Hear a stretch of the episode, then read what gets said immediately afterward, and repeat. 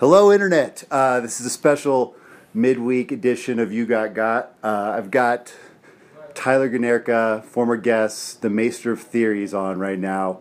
And the reason I wanted to have him on, this is going to be a short one, is just to sort of elaborate on sort of a theory that, that, that I've butchered for two consecutive weeks, which is trying to explain how Jaime Lannister is, in fact, the prince that was promised. And you know, I clearly can't explain this on my own, so I'm just going to turn over to Tyler to just tell us kind of what he thinks and how this is all going to kind of plan out with, with Jaime. Uh, happy to be here. Um, so yeah, basically, when I was going through this theory by myself, you know, because it's not really one that's on the internet, nor really should it be because it's such They- a loose theory. They don't get on the internet until we've explained them here, and then that's usually a jumping off. point. oh, that makes a lot and of the fact that I've, I've butchered it so so badly, no one can really write it. So. the good news is I actually haven't heard you butcher it because I, I'm a little, I'm two weeks behind. I just got back from vacation. Shame on you. But uh, I ha- I'm all caught up on on game, uh, you know, Game of Thrones. I watched the last episode, and I I have a couple of things I've been kind of keeping track of, and a lot of it is like who is truly in love, and who has a sword that is important, and because the prince who is promised needs both of those things in order to f- to forge the sword, which is called Lightbringer, which ultimately kills the Night's King and that's been the prophecy. That's what the two red red witches are after. One of them thinks it's Jon Snow. The other one thinks it's Daenerys. I'm kind of. You don't think it's either. I, I- I don't. I, I think it could be. I, I don't think it's not one of them, but I don't think it. I don't think you can rule out Jaime Lannister.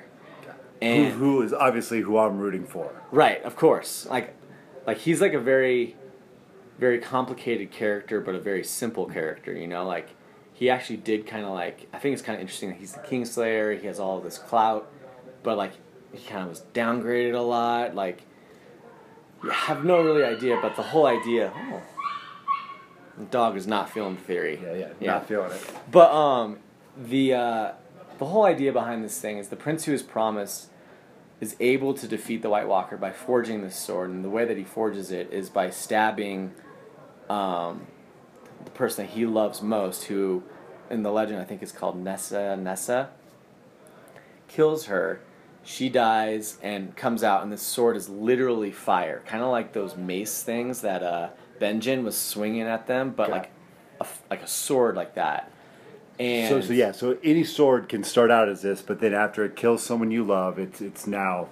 it- Yeah, it's but I think it upgraded. has a lot of other other characteristics that are going along with that. Got it. Um, from the Lord of the Light, and that's kind of like what they're they're seeking out to find that guy because they know that this big battle between you know the others and Westeros is really the true war, which I'm super stoked because um, Davos is the first person who's actually addressed that in the actual film. He's like, I don't care about squabbles between families. It's really between the others and it's between Westeros, and that's the one we should be focusing on. And right now, there's a whole bunch of fighting between families, but So the sword, we'll go back to the sword. Cause I think it's interesting. We've, Mm-hmm. we've talked about a lot of this, but we haven't really gotten into the sword. So Jaime gave his sword to Brienne, and then she renamed it.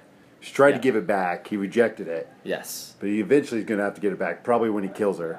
And then he's going to take it back, and then he would have to kill someone he loves, which I think he made very clear last week who he loves and Yeah. what he's all about. We, we talked about catapulting babies, so you know that that's real love. And then he's, he's going to stab. He's going to bring down Cersei to keep her from nuking the city, which something you did, you didn't listen to our podcast this Yeah. week, but that that's something we talked about. Yeah. she's she's going to go mad king on the city, and so Jaime's Right. going to Jaime's going to take her down, and then when he pulls the sword out of out of her, it's going to be on fire, and then gonna be- he's yeah. and then he is the prince. yes, I, I think that that is a very that's basically the the theory in a nutshell. You know, I think that he's consistently from season one. I mean, first episode. I mean, seriously, he's making love to Cersei.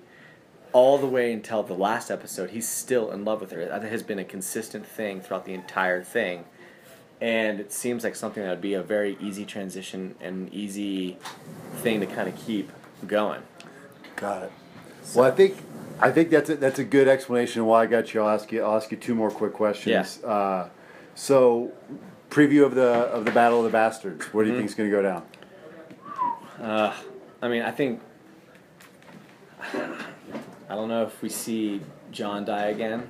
Um, kind of had like a very whimsy, like like a whimsy, like kind of like face in the trailer. But uh, I mean, I'm rooting He's, for he Jon. looks like a completely different person with a man bun. But uh, okay, so you're rooting for Jon. You think he's, for he's, Jon, he's yeah. going to go. And so, I mean, I think we already got into what, what I think earlier this week. So I'll get back to that. And then the last question Mm-hmm. you know, we talk about draft day and Kevin Costner a lot here, but one thing we, we don't really talk about is, is NFL training camp. Mm. So, where do you think Tebow is going to end up this year, and what do you think the upcoming season has in store for him? Based on the theories that have been going around in Westeros, I really think Tebow is going to land a practice squad spot, probably with either the Jets or possibly not the Giants. They don't need. They have Eli.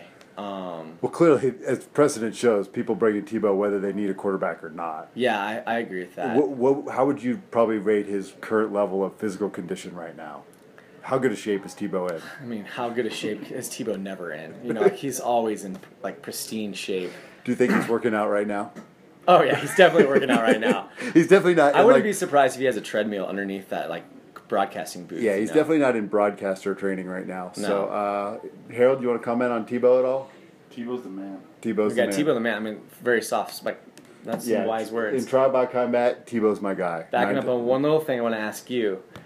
So I think we're going to get a confirmation in this next episode that Sansa is in fact pregnant. Yeah, worst kept secret Yeah, of all I mean it's going to happen. The question is, do you think that Ramsay's going to be losing the battle, or winning the battle until she busts out this yeah, deal breaker? Clearly, you clearly haven't listened to our podcast. Yeah, I really haven't. I told you I haven't. I've been, I've been out. Yeah, clearly. Okay, good. and- I'm like a little behind. Yeah, yeah. Obviously, that's that's her ace card is is, is the, the heir that, that Ramsay wants, and it, it's there. And you know, Rickon and a lot of a lot of people have a lot of cards to play, and that's Right. that's sort of the ultimate one. So I'll leave it at that. I think Stafford's coming back with some more stuff later this week too. So uh, getting ready for what historically has been the best episode of the season, the big battles. Oh, yeah. You know, the biggest budgets and everything sort of goes down in, in, in episode nine. So thanks again for listening. Thanks again, Tyler, our Thank you. maester of theories, for getting back on. Absolutely. And uh, till next time.